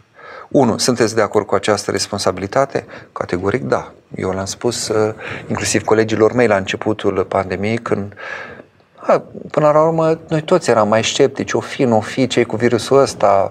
Uh, la noi se anunțaseră așa niște măsuri, nici nu aveam încă un caz zero, sau cum se numește, abia după aia au început să apară. Uh, la un moment dat s-a îmbolnăvit, țin minte, primul preot de care am auzit că s-a îmbolnăvit a fost cineva din București, și împreună cu el cei cu care interacționam mai des, doamna de la Pangar și încă cineva. Și m-am interesat și era absolut real. Și le-am zis, fraților, vedeți, uh, uh, reverenda nu e uh, așa cum nu-i vesta anti-ispită, vorba cuiva, putem fi și noi ispitiți, așa nici nu ne protejează de virus. Faptul că noi suntem preoți, nu, cu atât mai mult pe credincioși și îndemn tot timpul să, să respecte, să fie, să fie absolut, la capitolul acesta, prudenți. 2. Dincolo de libertatea fiecărui preot, care nu își pierde statutul de om.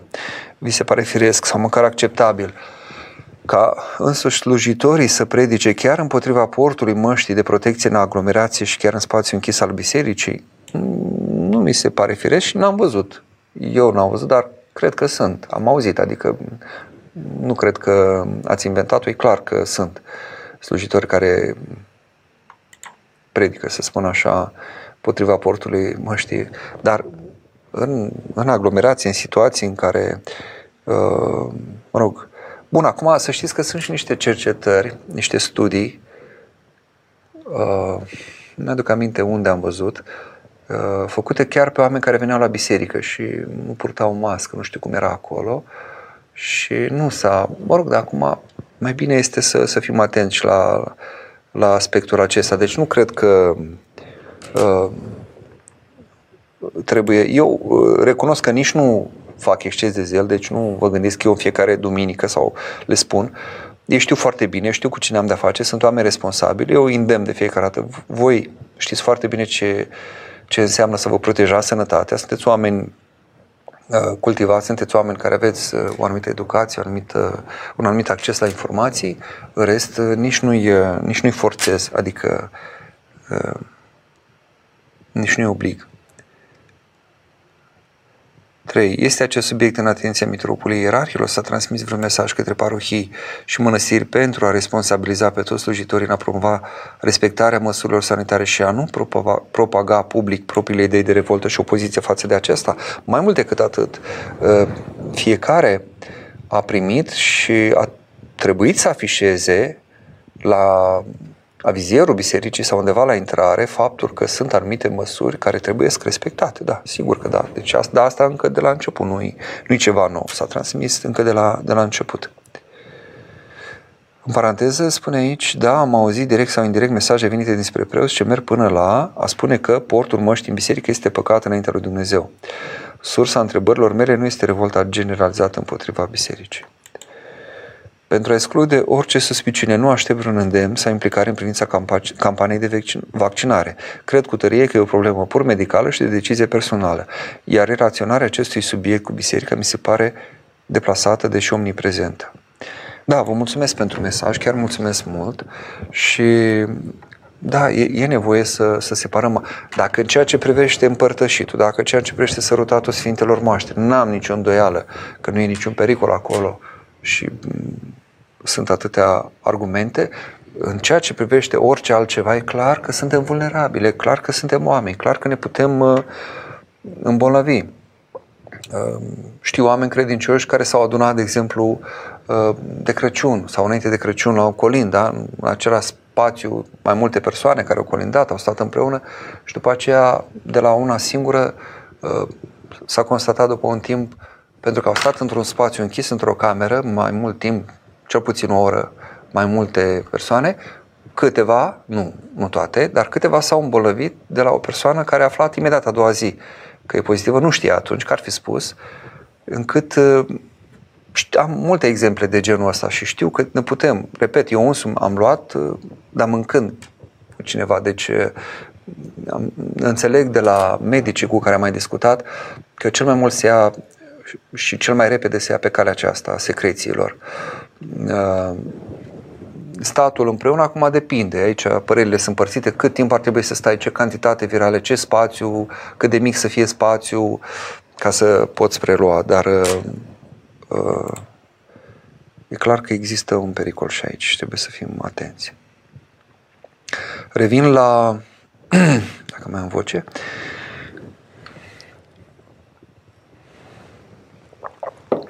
Apropo de psalm, altcineva întreabă, Nina, pot citi psalm, tirea zilnic sau doar în zilele de post?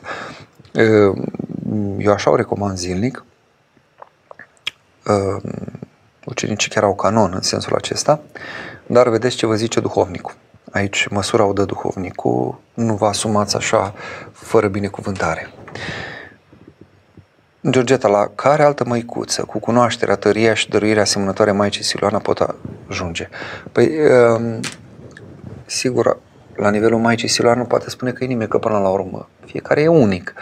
Uh, dacă însă mă întrebați dacă mai sunt maici care lucrează, uh, ajută oamenii, consiliază, precum o făcea Maica Siloana, uh, da, mai sunt maici chiar din obștea Maicii Siloana. Sunt astfel de maici, una dintre ele este chiar cea pe care a lăsat-o stareța obștii maici, Maica Sofronia.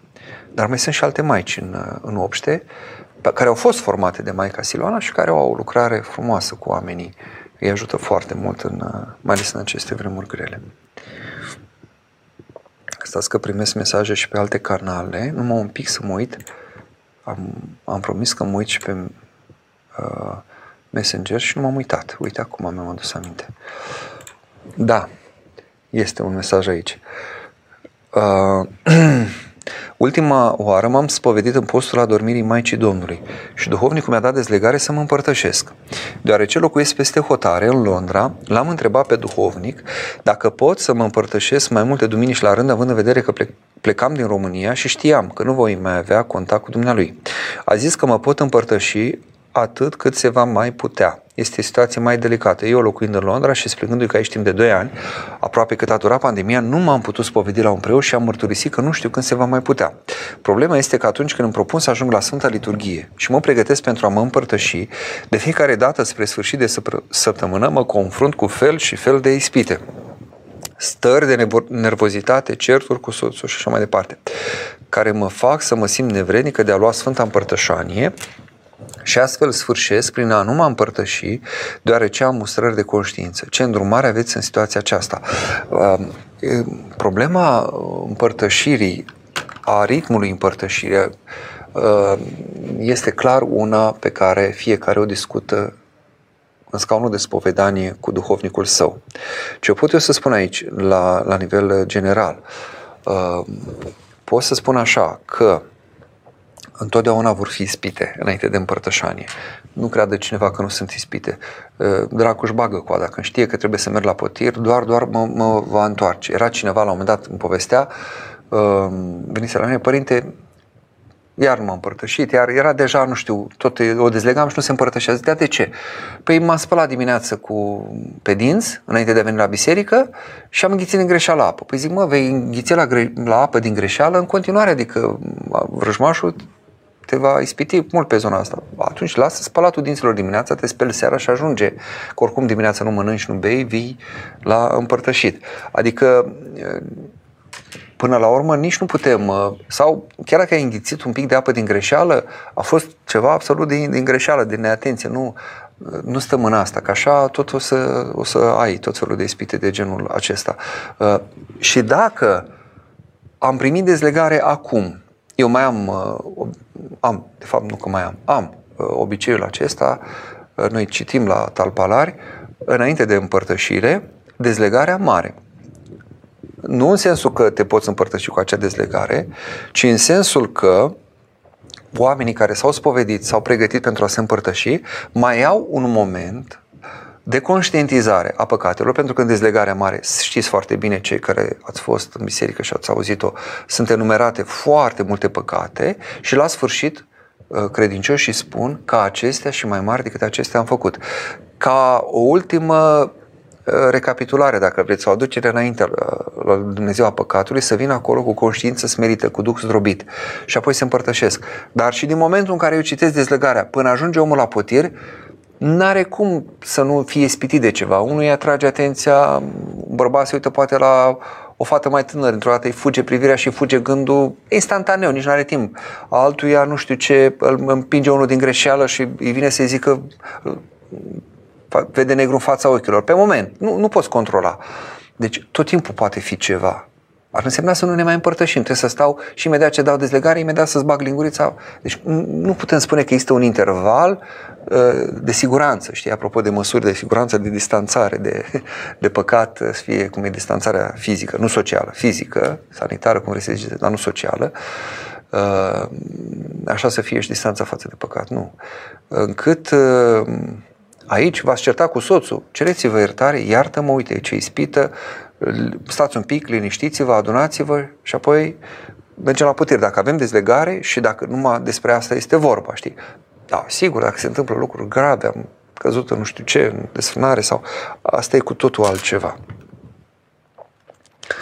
Uh, mai este un mesaj pe... Ah, dar asta nu e o întrebare. E un mesaj despre musulmanul Mustafa din Istanbul, care iubește pe Sfânta Paraschif. Așa este, a venit și anul trecut, poate va veni și anul acesta și să știți că e un om uh, care pregătește un doctorat în antropologie, deci e un om și cultivat și poate ajută Dumnezeu și se va boteza la un moment dat. Bun, revenim la seria de întrebări. Ia să vedem aici, mami, o întrebare. Părinte, cum să-mi văd neputința? Nu doar mental, să o conștientizezi existențial, că trec ani, patima nu o birui, cad iar și nu pun începutul bun, pentru că încă mai cred că eu pot.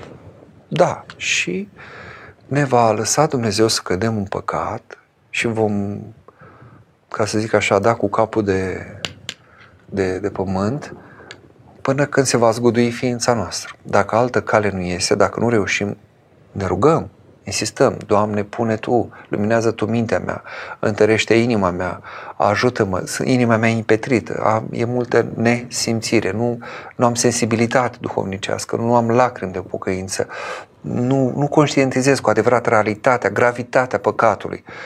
Dacă nu reușim, deși încercăm și asta ajută, să nu credem că rămâne ceva, uh, cum să zic, în zadar un, dacă am zis odată, Doamne miluiește-mă, acel Doamne miluiește-mă nu rămâne în zadar. La un moment dat, uh, mai avem șapte minute, sper că ies văd dacă am timp să vă povestesc asta. Această întâmplare, nu mai sunt multe întrebări. Cătălin, dacă mai sunt, să, să le pui aici. O să încerc să le răspund pe scurt la celelalte, dar e important să vă zic asta. La un moment dat, un călugăr, deznădăjduit, se ruga și plângea. Îi apare Hristos după mult timp Ehm, de ce plângi? Păi de ce să, plâng? de ce să nu plâng? Uite de câte ori uh, vreau să mă ridic și nu pot. Nu pot să pun început bun, tot timpul cad în păcat și repet aceleași și aceleași păcate. Deznădăjduiesc de mântuirea mea. Eu nu cred că mă voi mântui pentru că văd că mereu cad. La care Mântuitorul îi spune, oricine, măcar o dată în viață, a zis din toată inima lui, Doamne, miluiește-mă, Doamne, iartă-mă, acela se va mântui. pare smintitor ce spun. La care a dispărut Mântuitorul, a rămas călugărul, după un timp iar a început să se roage, iar, iar era frământat, iar era tulburat. Îi apare pentru a doua Hristos. Acum de ce mai ești tulburat? Ce s-a întâmplat? Păi, Doamne, dacă ai zis că oricine, a spus măcar o dată, în toată inima lui, cu sinceritate, Doamne, iartă-mă sau Doamne, miluiește-mă, Tu spui că îl vei mântui pentru cuvântul acela. Atunci, ce să înțeleg de aici? Că putem păcătui așa, oricum? Dacă am zis odată, înseamnă că e de ajuns. Nu? Cum, cum să înțeleg? E cumva smintitoare, nu? Acest lucru să spui că noi atâta vorbim de mântuire, de luptă, de faptul că poți cădea oricând și în ultima clipă poate să te păcălească vrăjmașul, de vorbim de vămile văzducului și iată ce cuvânt primește omul acesta. Sigur, era cuvântul pentru el, ca să-l întărească. Asta nu înseamnă că nu ești pentru noi. Și atunci Mântuitorul zice, da, așa am zis. Oricine a spus asta, se va mântui. Dar unul este doar să te mântuiești, adică să scapi de chinurile acelea ale iadului și de fapt să scapi de puterea vrăjmașului, să nu chinuiască sufletul tău. Una este să te mântuiești și alta este să împreună viețuiești cu mine. I-am zis în, cata, în casa tatălui meu multe locașuri sunt, adică sunt diferite trepte. Tu vrei doar să te mântuiești sau vrei să fii cât mai aproape de mine, să fie bucuria ta cât mai mare. Da? Despre asta este vorba. Dar de mântuit. Ajută Dumnezeu și ne mântuim. Haideți să vedem că mai sunt 5 minute. Câte întrebări sunt? 5. Dacă mai apar, vedem. Încercăm să ne încadrăm. Semnează ortodoxia nealterată. Ce-o fi? Există și o ortodoxie alterată? Serios? A inventat? Cum o fi aia? În fine, ce zice aici? Zice așa mesajul. Cum puteți explica că în mănăstirea Putna se află două cripte în care zac cele două soții ale Sfântului Ștefan cel Mare? S-a tot discutat despre asta, că Ștefan a avut nu știu ce. Pe da, a avut soții că mureau și el avea nevoie să aibă urmași. Da? Erau vremuri grele, era foarte important pentru un domnitor să aibă urmași. Da? Deci nu e, nu înțeleg care e, care e problema. Și acum, permitem până la a treia căsătorie, nu? Ioan, am o întrebare. Cum să ne recâștigăm încrederea în anumiți preoți care au căzut în anatema și în care am crezut foarte mult înainte? Nu-i judec, mă rog pentru ei însă. Uh, Păi încrederea se recâștigă în momentul în care ei uh, nu mai sunt în această anatemă, nu? Adică, sigur, vă rugați pentru ei și foarte bine faceți. Uh, îi tratați așa cum se cuvine, nu ca pe niște oameni pierduți, ci ca pe niște suflete care se pot pocăi, dacă chiar au căzut în anatemă. Dar încrederea ca să vă mai raportați la ei ca la preoți este atunci când ei fac pocăință, nu? Da, nu știu, aici în fine. O dorică poate fi considerat naște putezi cineva care nu e prezent fizic la slujba putezului, în locul lui este cineva din familie. Păi rostul nașului de botez este să fie martor. Dacă nu e martorul de față, nașe cine este acolo de față. Așa, sigur, simbolic, poți să spui că e o relație mai deosebită, că aveți, dar nu nu putem să spunem că el este naș, dacă n-a fost prezent fizic la botez. Simona este în duhul cel bun ieșire la proteste. Mulți creștini au ieșit în stradă, urmă cu o săptămână în București, în Piața Victoriei și aș vrea să știu și poziția Sfinției voastre.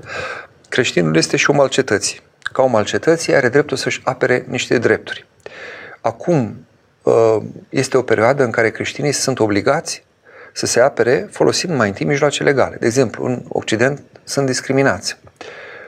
Că nu acceptă, nu știu ce, curcubeu pe acolo, pe unde lucrează ei, să poarte, să... și vor să-i dea afară. Ce face creștinul? Se apără. Merge și el în instanță.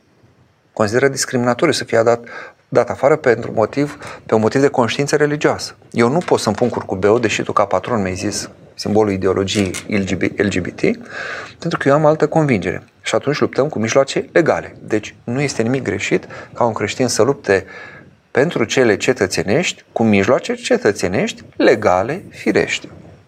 Dar Duhul să nu fie unul. Deci asta mă doare când văd uh, că e un limbaj din acesta, belicos, că sunt lucruri firești pentru care, da, merită să luptăm, să purtăm polemică, civilizat, uh, să dezbatem.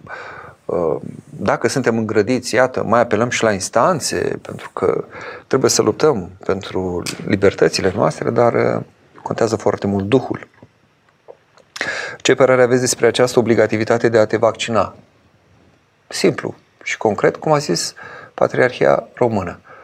Uh, vaccinarea este un drept, nu o obligație. Și așa trebuie să rămână. Mihaela, sărutarea icoanelor cu mască este iconoclast? Mai bine nu atingi decât să o necinstești punând masca pe icoană? Ori săruți, ori nu săruți. Nu e o problemă. Nu săruți, ai o problemă, stai cu minte, fă o închinăciune și gata. Dacă să săruți cu mască, e ca și cum ai zice, te cinstesc, dar mi-e frică să nu iau vreun virus de la tine. Cred că ești un odor sfânt, dar în același timp mă gândesc că și da, dacă ai cumva vreo stricăciune pe acolo, dacă e ceva stricat și mă spurci pe mine, nu merge. Eu, eu nu pot asta, cu sărutatul cu mască. Mă iertați, poate aveți alte păreri și aveți dreptul să le aveți, e punctul meu de vedere. Cam atât cred, să ajute Dumnezeu, deja ne apropiem, gata, s-a încheiat uh, emisiunea. Or fi fost, uh, uh, poate sper că nu au fost mesaje, dacă a fost cumva vreun mesaj uh, la care n-am putut răspunde sau vreo întrebare, vă rog frumos să mi-l trimiteți pe mail constantin.sturzoaron.mmb.ro și încerc să vă răspund, poate nu zilele acestea, că sunt, sunt foarte pline imediat ce voi putea. Mulțumesc tuturor! Să ne ajute Dumnezeu să fim, chiar dacă împărțiți de unii și de alții, nedespărțiți în Hristos și în Dumnezeu. Amin. Doamne ajută! Seara binecuvântată!